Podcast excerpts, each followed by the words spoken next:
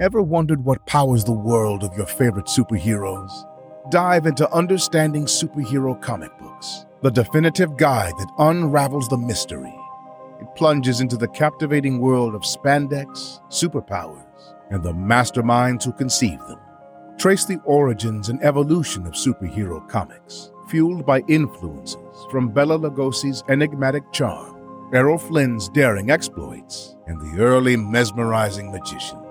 Witness Batman, Wonder Woman, Captain America, and more as they navigate societal shifts, reflecting our world within their epic tales.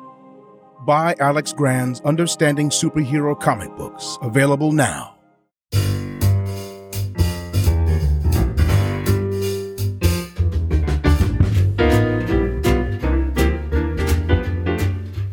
Welcome to Who Was Steve Ditko? This is a panel celebrating and hearing more about the life of this amazing, amazing person and creator. I'm Tyler McPhail. I am your moderator today. Oh, thank you. And, um, and that's enough about me. Let's go on to these amazing people, starting with Lenny right over here. Hi, my name is Lenny Schwartz. How are you all today? All right. Alex Grand. Uh, I wrote Understanding Superhero Comic Books and host of Lego Art Spider-Man. And uh, I am Mark Ditko, Steve Ditko's nephew. And I am Marci Singel. I am Steve Ditko. Actually, we called him JD or Junior Ditko. Um, he's my first cousin once removed, so he's my mom's first cousin. And I'm Jackie Estrada. Enough said.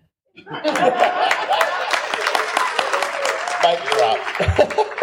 Well, welcome you guys. Thank you so much for being here. First off, the first question I have today is what is your interest in Steve Ditko? I think two people have already told us, but I would love to hear so much more from you guys. So whoever would like to go first. Um, I'm a I'm a playwright and I actually wrote a play about Steve Ditko. Um, and we I always loved Steve Ditko, um, his comics, everything. Uh, love his art. Actually, when we were talking out there, one of the things I really hit on is I really like his writing as well. Um, I love his essays. I love everything he did. Um, his essay, his his writing was very, uh, in, in, a lot of ways, very in- influential to me. And um, I'd always pick up his uh, his uh, Kickstarters, everything going on with that. I've always enjoyed his take on the world. So that's my interest in Steve Ditko. Absolutely. Thank you. You know, I love uh, Ditko's creativity. You know, I love his stuff that he did at Marvel, of course, Doctor Strange and Spider Man. But the it was that the world building that he did during those few years on those that made me interested in looking up the stuff he did for Charlton in the 1950s. He pioneered a certain cinematic approach to comics. It was almost like watching a Hitchcock episode. Every little short story that he was, you know, storytelling, and uh, he would experiment with different modes of telling comics, different genres, um, anxiety, neurosis, being able to portray that like no one else. And um, I think I just got sucked down the Steve Ditko rabbit hole by just looking at his early stuff, and and that's my interest. Well,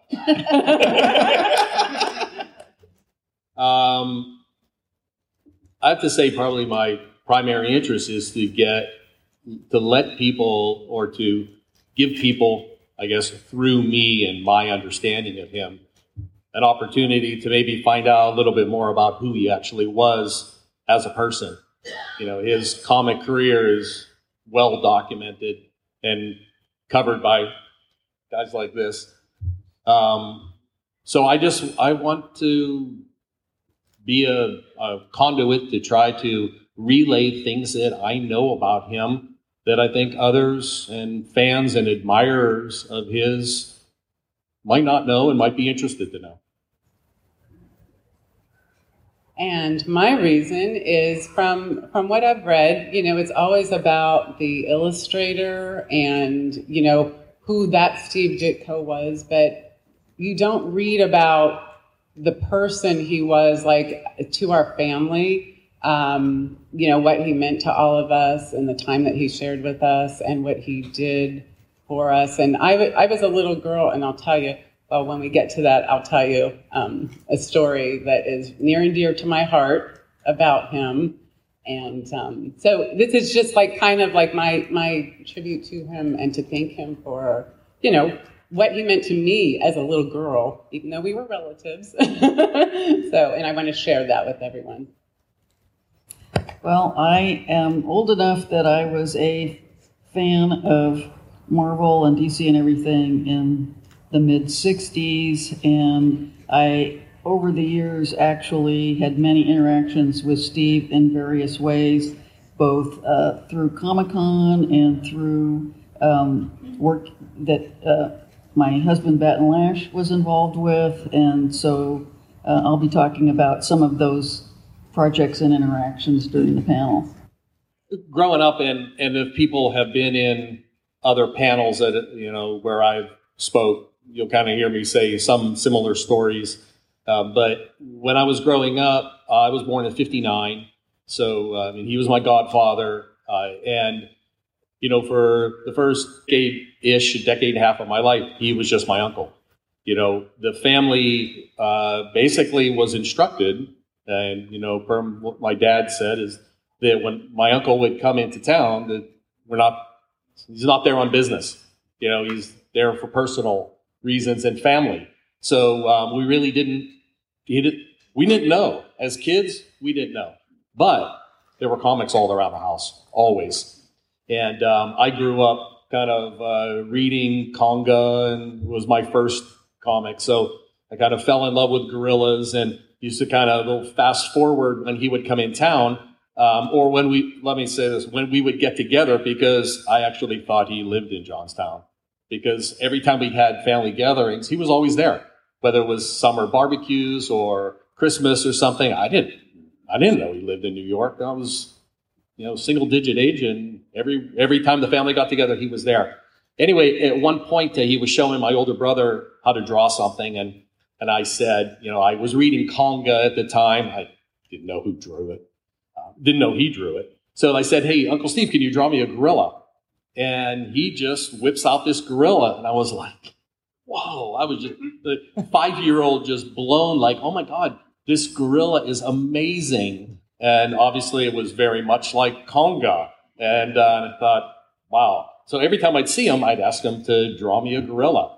Uh, and then I ended up telling him that story when we started to, when we reconnected in the early 90s. And he ended up drawing me another gorilla and saying, still monkeying around, Mark. So you know, that's kind of the sort of the side of uh, how I, when I was small, what it was like for me to have him around. And it was just, he was just a relative. He was a relative that had an artistic skill. Did you keep all your gorilla drawings? I do not have those. I have Aww. no idea where those are. What did we know? You know? and I only have one comic from that era that I carried forward. Uh, and then one other little story where my relationship really changed with him is I was uh, early college days, long hair. I had really short hair, so I said I had long hair and then short hair. Now it's long again. But when I had long hair and I was hippie, you know, bandana, just being a real hippie. Um, I was at the kitchen table and he was sitting there. He came over to the house to visit, and I was just complaining about something, some social situation, some war, or something. It was probably mid 70s, and just complaining about something. And he said, uh, So, what are you doing about it? And I kind of thought that was just bizarre, like nothing, like nothing. And then he said, Well, you don't have a right to complain about it then. so that was that was like the first philosophical slap in the face that he ever gave me, and he gave me many. Um, but that was the first one that I was like, whoa, that's deep. and and it and our relationship really just changed. Yeah, everything changed from that point on. And the glue that then tied me to him uh, was philosophical. So I love that. Thank you for sharing.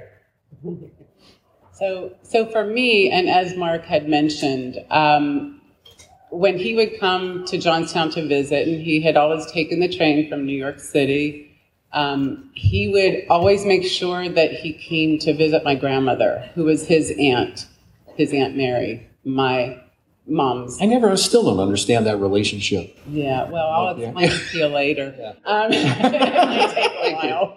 Yeah. um, so, so, so he he would always come and visit, and he always, always, always made time for family. And as Mark mentioned, you know, it wasn't about work. We we didn't know. I mean, because and I'm younger than Mark, by the way. Okay, I'm not going to say how much younger.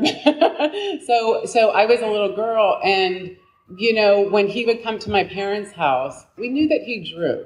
So in in little girl terms, we knew that he drew. So I was like this, you know, excited little girl. Um, and I recall vividly, and this was 1975.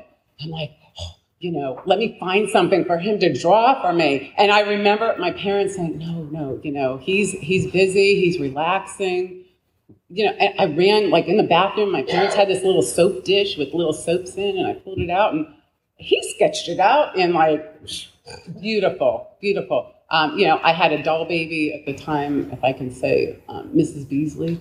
Um, he, he drew her for me. Yeah, just different things. But as from a little girl's So you had perspective, props and stuff you would just set up and he would just draw them? he would just draw them. Oh. Yes, yes. We were all having conversations. He was having conversations with my parents, my grandparents. And yet he took the time to sketch these things out. And it's like, it was like such a beautiful moment that I, you know, really, I am so grateful and thankful. You know, not for any other reason. They're mine. They're they're just mine, and that was near and dear to me. But um, yeah, so that was one of the things that I re- recall. Um, my mom also would say that, and I always tell her, you know, mom, you need to use a different word um, in this day and age. But she said the gang would get together at his parents' house every Sunday, the homestead, she called it. And so um, Mark's dad and my mom are first cousins. And so that group would always hang out at the family, their family house. And she said a lot of times, you know, he was just, you know, sketching, he was doing his thing. Um, so, anyhow, that was nice. And then um, over the years, every single Christmas, um, he would send my mom a card and handwrite. You know, it was just, it was a beautiful thing. So, um, those are the things that are near and dear to us as family. That's how we knew him. Later on in life, we knew, okay, Spider Man. We're like, whoa, what? But even then, it, but even then, it wasn't really. You know, someone someone asked me, "Well, what was it like when you first found out like what he really did?" It was like, I don't know, it was just really anticlimactic. It was Yeah. like, oh wow, it yeah. Yeah, it's a relationship. You're right. It was the same. Yeah. You know, it was just like, oh wow, that's really cool. Yeah. Yeah. So, so let me take you back to the 1960s. Um, I was in college in San Diego State, and my boyfriend at the time, Davey Estrada, who I married in '68, and we were married for 10 years. We were comics fans, and uh, of course, big Ditko fans. And Mr. A came out, and that was '67. And so we subscribed and we wrote letters to Steve, and he responded. And uh, Davey still has all of that correspondence. Uh, by the way, he's managing editor at Dark Horse Comics, so he's still in the comics biz. So we uh, we had a correspondence, lots of letters back and forth. Um, we had some projects that we wanted to do that he was giving us feedback on, um, kind of books about comics that we wanted to do that we never did. And then I started working on Comic Con.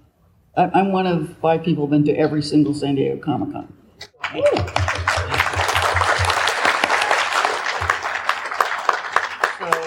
I, I started actually, I think 74, I started doing the PR, marketing, stuff like that. And then I became the editor of the souvenir book, the program book that was called back then in 77.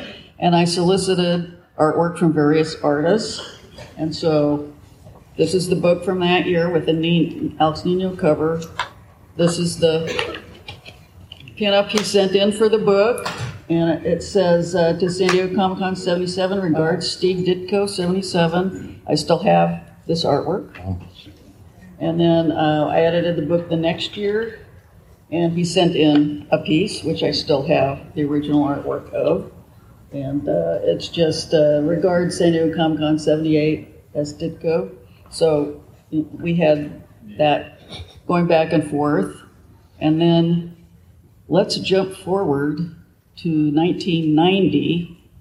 And uh, before Comic Con, the Chicago Comic Con was at Fourth of July weekend, and San Diego was going to be at the end of the month. And I had finished doing the souvenir book that month, and and so went to Chicago on a whim. And at a DC party, this guy comes up to me and says, um, "Are you are you Jackie Estrada?" I said, "Yes." Oh, I just want to thank you for including my my drawing in this program book this year. I, you know, it's first time ever. It was a tribute to the Spirit's 50th anniversary, and Will Eisner had been his teacher and everything like that. And we got this conversation, and kind of kept running into him at various times. Me and my friend, and him and his friends. And at one point, Ditko's name came up, and I said, "Oh yeah, I have uh, five pages of original art Steve Ditko." What? what? It was Batton Lash, and this was his number one hmm. artist that he admired and copied among the other ones. World's He biggest said, fan. he said, I've never even met a woman who knew who Steve Ditko was. so this, he, he and his friends were going to be coming to San Diego three weeks after that. So I found excuses to call him during those three weeks saying, since you're coming to San Diego, there's Tortured Chocolatier is in Manhattan. If you by any chance can get there and you know bring me some of the, the toffee things that I really like, and then I'm having a barbecue at my house on a Tuesday night. So if you if you want to come for that, and so um, he and his friends came to the barbecue, and then when everybody was leaving, I said, "Well, if you want to stick around a little longer, I'll show you my Ditko originals." and uh, and I had a five-page story for Journey into Mystery that he had done, you know, and like he just wanted to stay there and stare at the artwork and not leave. Um, long story short, we ended up getting married, publishing his comics, Wolff & Byrd Counselors of the Macabre. And then the thrill of his lifetime was when Jim Salicrup asked him to do a backup story in Satan's Six. And Satan's Six was, uh, the lead story was a Jack Kirby story. And so he said, I want to do like the old time Marvel comics where there's a like three or four page backup story and you could do it in a Ditko style. And that's it, you bet. So he purposely did hands and all the stuff and he did a very Ditko esque backup story that with his characters, Wolff and Byrd. And then Jim Salicrup calls him up and said, Would you mind if Steve Ditko inked the story? What? Mine? So Ditko inked the story, and then he said, you know, normally we split things up, but I'm just going to let you have all the original art on that. And he, when he got that art in the mail, he studied every ink line. He said, oh, why didn't I do it that way? He made it so much better. So this was the thrill of his life to have had his hero ink his work. And that was just a fabulous interaction. So. Oh, that's amazing. Thank, you so much for sharing, all three of you. I would love to go to an audience question if somebody wants to come up to that mic. All right. Um, Mark, I met you uh, at San Diego Comic Fest a few years ago, and, and I asked you a question. I'll ask the same question now. Uh, so, a lot of us probably in this room have followed the, the Kirby saga where his family was pursuing uh, kind of economic justice, and then finally, after many, many years, uh, won it. And there was a pending Supreme Court ruling that they that to ever happen. So, what I asked you then is I think every Ditko person on earth, uh, a Ditko fan, would think it would be economic justice for the estate and the family to kind of get something like a settlement like Kirby's family got. And is there anything you can mention about that or? No comment. no, no, really, I can't say anything about that right now. Well, Unfortunately, what basically yeah, Jackie can say whatever she what wants. said was I was paid as work for hire to work on this stuff. Said I'm not out to go after Marvel for uh, that kind of thing, because it was our contract that was illegal. And so everybody was encouraging, well, yeah, but you know, look at how much Spider Man is everywhere now. And it was interesting one time, uh, Bat and I were in New York walking down the street, and the Spider Man movie was on the marquee, and Bat said, See that building there? See the fourth floor? That's where Steve's studio was. So, right looking down on the marquee for the Spider Man movie. And, uh, but that, that was my understanding of his just integrity of him honoring the legal, what he saw as the legal situation. I, I think from um, some quote that I remember reading that there was something about him, between him and Goodman, specifically maybe as a as a person to person issue. Um, I do remember that coming up, but that's the only thing I remember about that.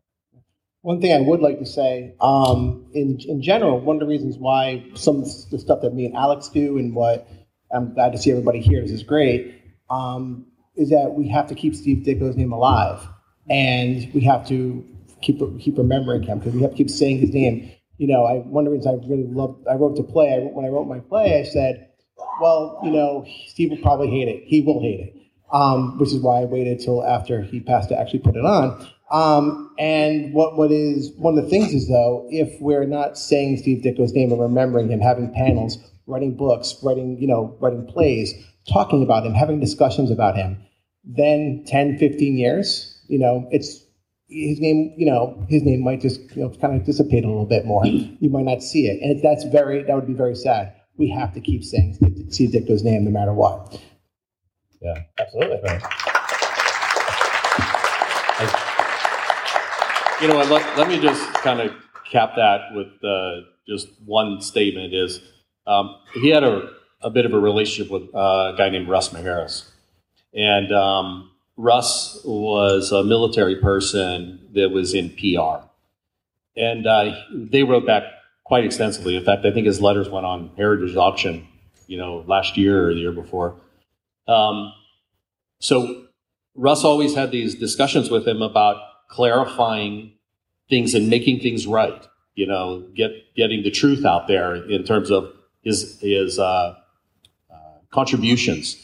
And um, I think at some point my uncle had kind of just let that go. But he wrote Russ, and the one thing he said was um, in the letter he said, and uh, thanks for the article and the willingness to clear up the avoided and evaded.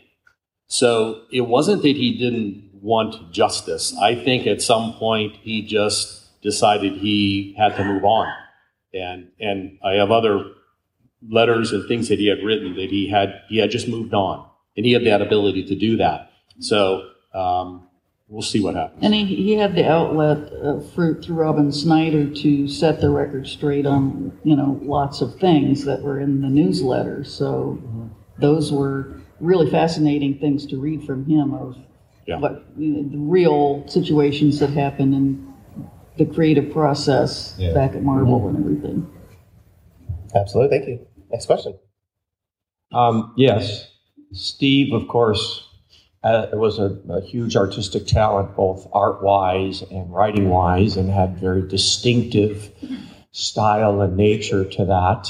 Um, and his, from what I, my understanding is, his upbringing, whereas a lot of those guys seem to have grown up in these urban, gritty environments, Hell's Kitchen, and places like that. Steve grew up in, it sounds like, my understanding, a different environment. And I'm curious, for those who are very familiar with a lot of the oeuvre of the comics world, how do you see how his upbringing made his writing and artistic style different than that of his contemporaries?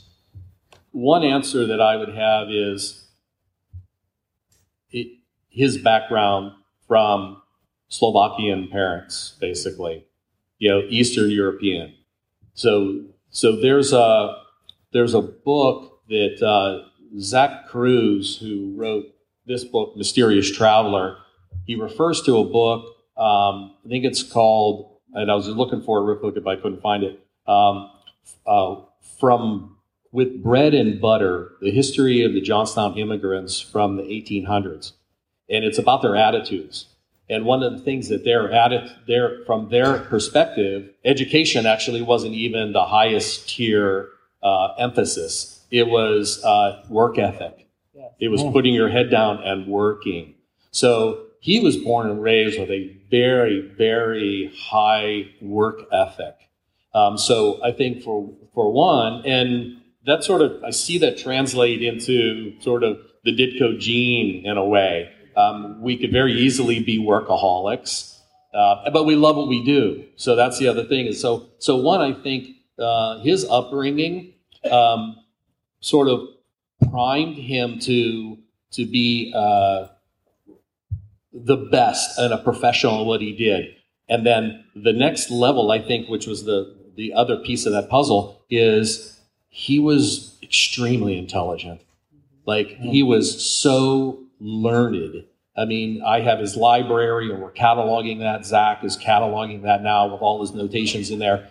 His library is massive, and he was so well read. So he was very educated. So I and I think that combined with his just creative skill, his imagination. You know, so you take a very, very good. You know, it's he. He was he was one of the Olympians. You know, he was an Olympic artist, creator, like Jack Kirby and mm-hmm. Wally Wood and all those guys that did that. So he was just of that caliber. It was a combination of his background, his upbringing, his the generationally, and then just um, his ability to put it all together.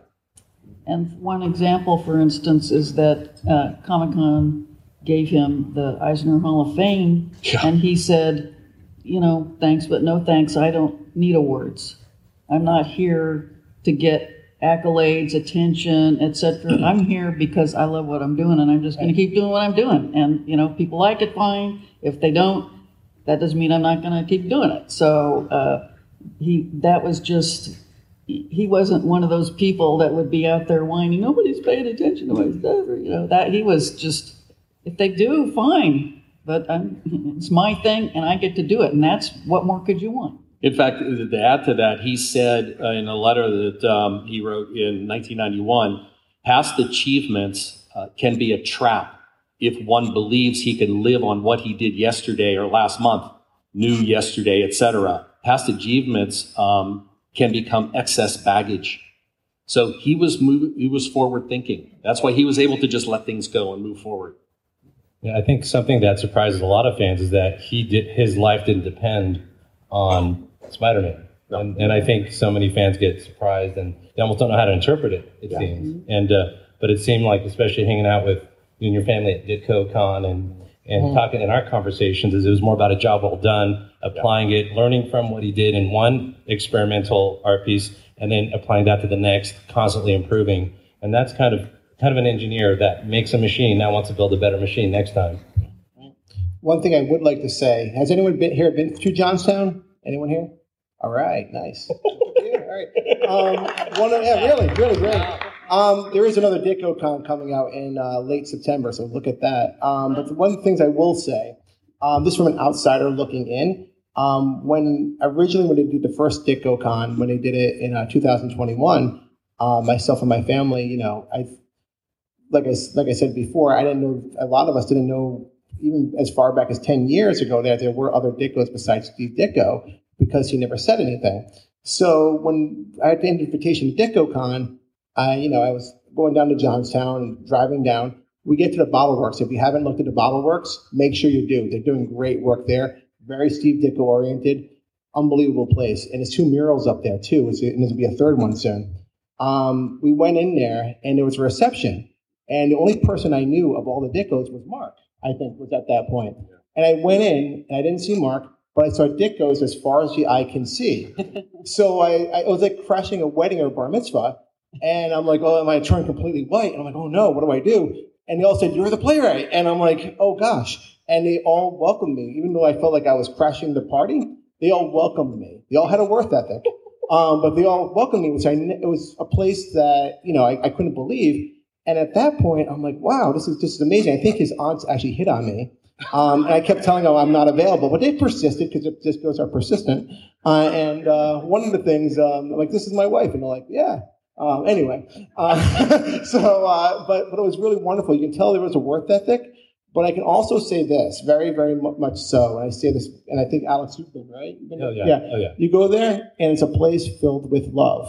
And one thing we don't talk about, and even though I, I do believe that all the Ditkos I've, I've met have that worth ethic, from an outsider looking in, there is a community in Johnstown of love. And if you haven't been to Johnstown, um, it feels very much like some place that Steve Ditko would come from. Um, and it's re- even the buildings. Um, I think your father has um, has designed a few, if I'm not mistaken. Yes. You feel like the, the, the buildings are like Ditko. So I say, you know, what you know, the Ditko esque. It's amazing. So after you leave San Diego, go hop in your cars and go to Johnstown.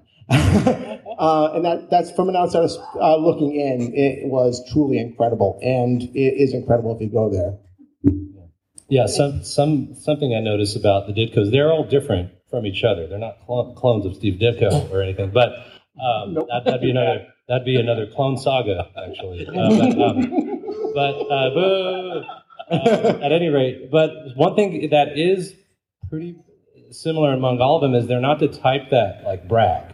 Like like bragging isn't something that even there's an impulse. It seems they're just kind of their own person and they enjoy each other and uh, they enjoy people talking to them and it's great. It's eye opening. It's a it's a wonderful experience. And and if I may add to that as well, you know, one interesting thing is, and Mark, I don't know if you feel this when you go back home too, but you know, a lot of the even the community back home in Johnstown, Pennsylvania, um, they, I think a lot of them really weren't aware that that's where the co-creator of Spider-Man was from. You know, so it's it's kind of you know just it's very he was very humble and very you know like you said alex never would anybody brag about it and i mean it's it's nice to know but i think it's just that that community and the eastern european you know roots um, you know you just work hard and you know you Do the best you can. do the best you can Yeah. yeah absolutely so it's nice Okay, so first of all, thank you for holding this session because uh, this was the one session I was not going to miss in Comic Con. Because really, okay. because I, because um, honestly, I love uh, Steve Ditko's art, and uh, it's so hard to find anything about his life. You know, he, it's I've been getting every book I can. I notice now that there's many I, I missed. Um, I'm trying to so so. My question would be, uh, what can you share about like his really personal things? And I know you probably don't want to, but like maybe some of his political views, his world views. Uh, what what what, does, what did he think about the world? And because it's so hard to find anything, at least I haven't found. it. Well, okay, I'll, I'll say a couple things. First of all, I think you have to, right now, we don't have anything uh, published out there. It's coming. Um, so, really, all that you have now are things that are done by somebody else. Like, so uh, Zack Kruse, this mysterious traveler, this, um, from an outsider perspective, Zack's, he, he paints a philosophical portrait of him through his whole artwork. So this I'll say is, you know, and, a, a lot of people have given me the books to to edit or comment on, and I generally do, like when he's play. Uh, uh, but That's a start. this one, I had literally not a single comment because it was just beautiful, just the way it was. So this this is one thing. Uh, another one is this this uh, book. Six, so there's you know Bernie's stories in there again are very revealing of who he was, and then um, this one by David Currie, Ditko Shrug, is another one. In search, in search of Steve Ditko. The. In Search of Steve Ditko is kind of another aspect of that. Now, I'll say what I'm primarily interested in right now. So we have a family book that's kind of in the works from family and friends stories. So that's probably really what you're after. But to me, there's a there's another avenue that I'm trying to accelerate right now, even after this con, is is his essays. So in his essays, he really describes himself. So if you have it, and, and they've been published through Robin Snyder, uh, you know, some of them are just very hard to find. In fact, I'm, I'm still trying to locate just the four or five that I don't have. Otherwise, I have hundreds, like hundreds of his essays. And he, in those, I'll tell you what, if you read the, okay, his artwork is his artwork. It communicates what he wants through his artwork. But his essays are him. That's actually his voice and what he feels about politics and personal things and stuff. I mean, that's really where you get a strong sense of who he was. In fact, I was telling Marci just last night, you know, even if I don't get this published in, immediately, I'm going to prepare, I'm going to create these books and give them to all the family, just so that the family understands that side of him that maybe he didn't reveal, you know, the deeper side of him. So I think right now, um, you know, these books is unfortunately all that we really have, or that all that someone has from the outside. But I think the next thing coming up that I would really say is you have to just read what he wrote. Just have to read. And, and the thing is, you have to realize that he studied philosophy, he studied logic, everything. he studied history. Um, he was a staunch individualist, and everything. Individualism started as the basis of everything else. Yeah. Aristotle's, where you get Mr. A from A is A, that's Aristotle. So, I mean, he studied um, aesthetics, ethics, uh, Criminality. You go all, on. all on of and on. the, the Yeah. different areas of philosophy. And so it wasn't just random stuff that he got from different places and mushed together. It was very systematic, um, coming up with a worldview that fit together. And yes, you know, he was an objectivist, he was a student of objectivism. And so he got a lot of his reading from seeing the reading list for that. But still, it's just based in pretty much what America's based on, and freedom and liberty, number one, along with individualism. So, I mean, I, I have a lot of letters and quotes and things from him that could kind of expand on that, but I'd try to kind of focus this. But Zack Kruse is right now cataloging his library. Again, that is going to be very revealing. What did he read? You know, so I'd say that's the answer that I can give you. Best answer I can give you now. Thank you so much. Sorry, if, if I may, um, I can check. Um, uh, to answer your question, um, read what is it that disturbs you, Stephen? Doctor Strange, right? Uh, that's so much of his philosophy and that his existentialism, his cosmic beliefs, his belief in God or the higher power, right? So, um, sorry. Um, real quick, um, I was very fortunate uh, to meet Mr. Ditko. Um, my uncle is Bob Chapman, Graphitti Designs, small plug. Um, but he went to one of his dead dog parties. And he sat right next to me, not a drinker, but sat down with a glass of beer, saw I was drinking a glass of whiskey, and he goes, What are you drinking, kid? Whiskey. All right, I'll have one too. And we had that same discussion, man. It was, I gushed about him with Spider-Man. I gushed about him with Doctor Strange. We talked a little bit about like what he thought about the movies and what he thought about Benedict Cumberbatch playing it, and he loved that. Um, he loved Cumberbatch more than the Spider-Man film.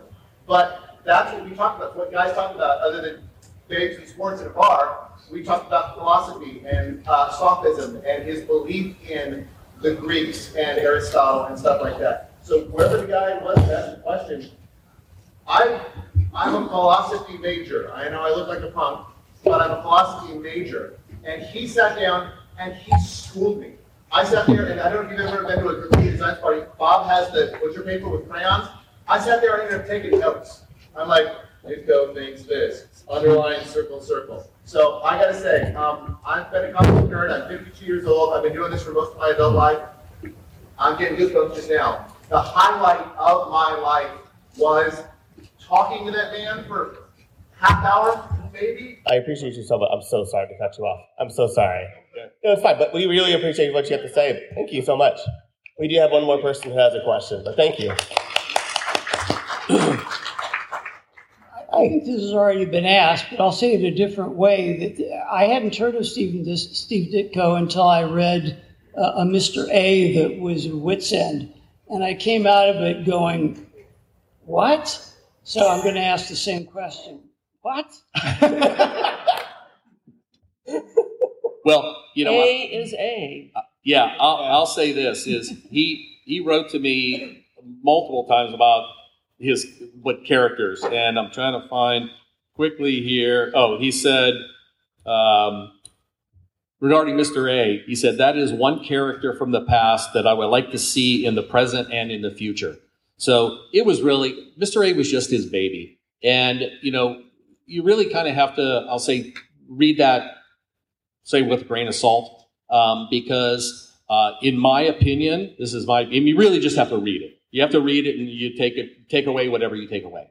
But um, he always believed, and again, I, I can't find the quotes, but he always believed that he, that comics should have evolved should have evolved from a pure and look we already know that they they've evolved from a uh, a market of a of a small child to more adults you know comics have had this evolution but he always thought it should have taken a step further than that and become uh, more of a channel for uh, education and conveyance of truth so mr a was kind of his baby of being I'll, I'll say it in my words because they're not his, being very dramatic about uh, choices that we have to make in being right or wrong.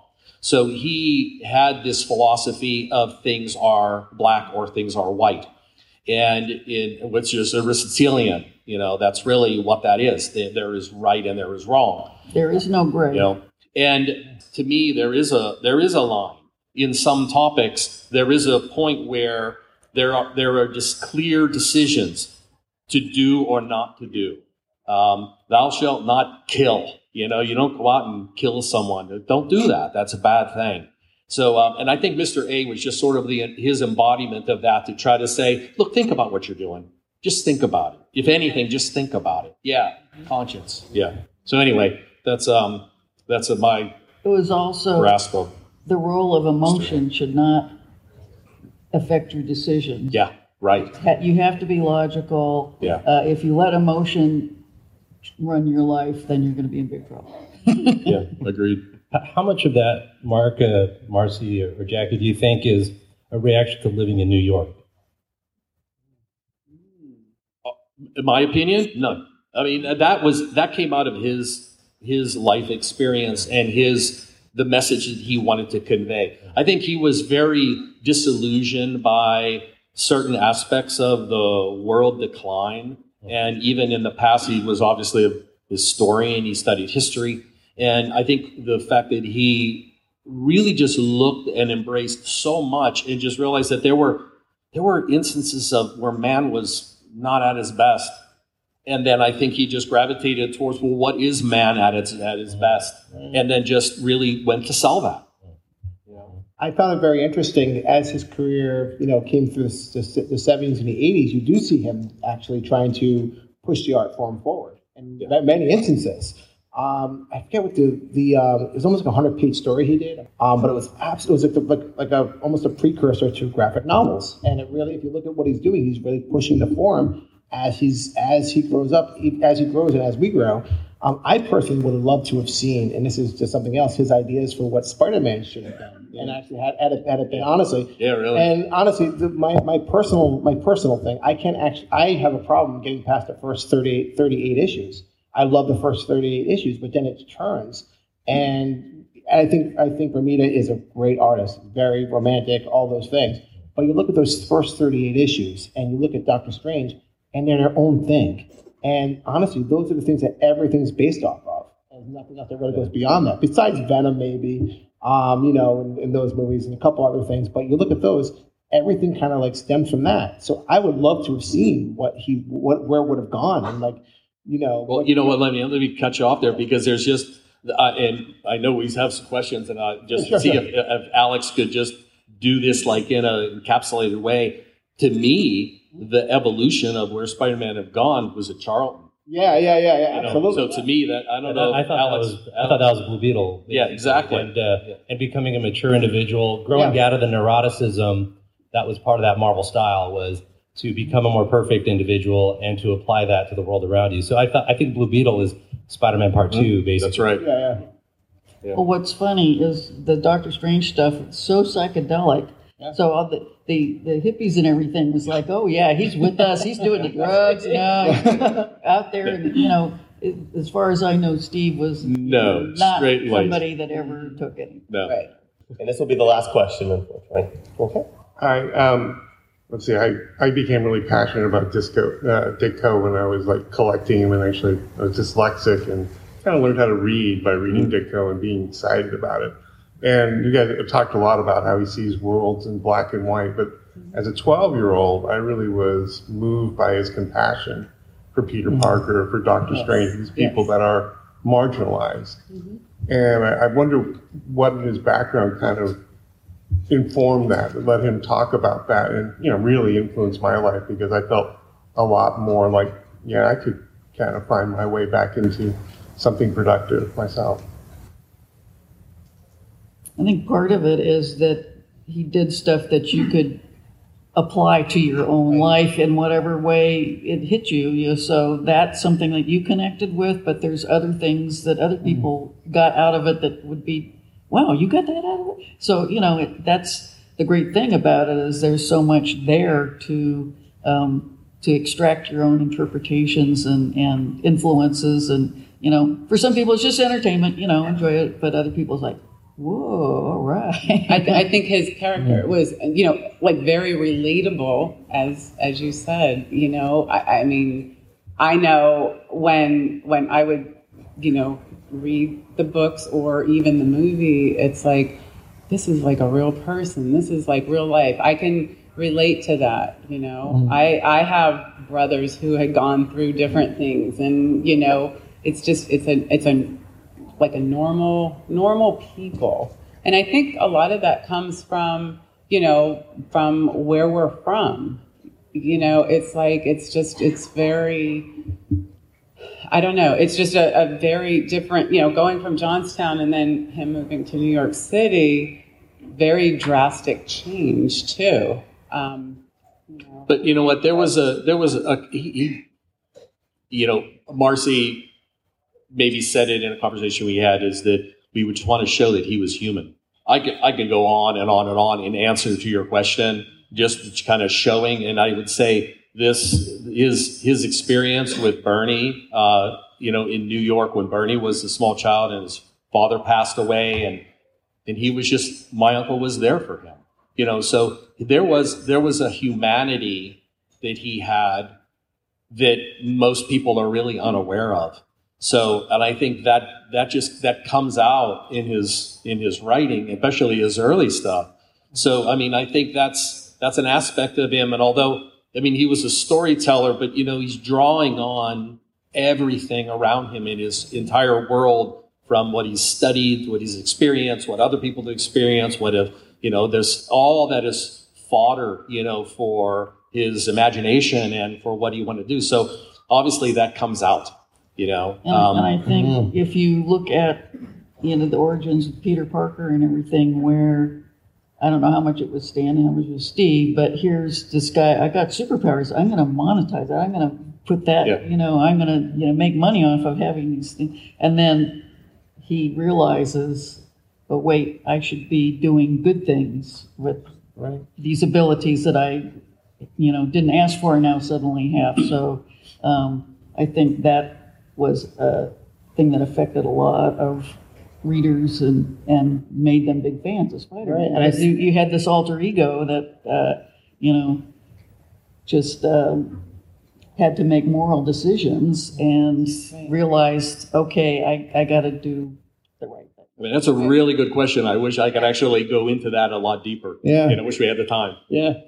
I think it also relates to everybody here too. I mean, for me, the part where Peter Parker's crying is Uncle, Uncle Ben died. That's the most iconic panel for me, uh, and, and it affects us. It affects like with great power comes great responsibility. Sure, but Steve was part of that, and it was part of everyone's life basically. It's actually where we I learned morality in a lot of regards.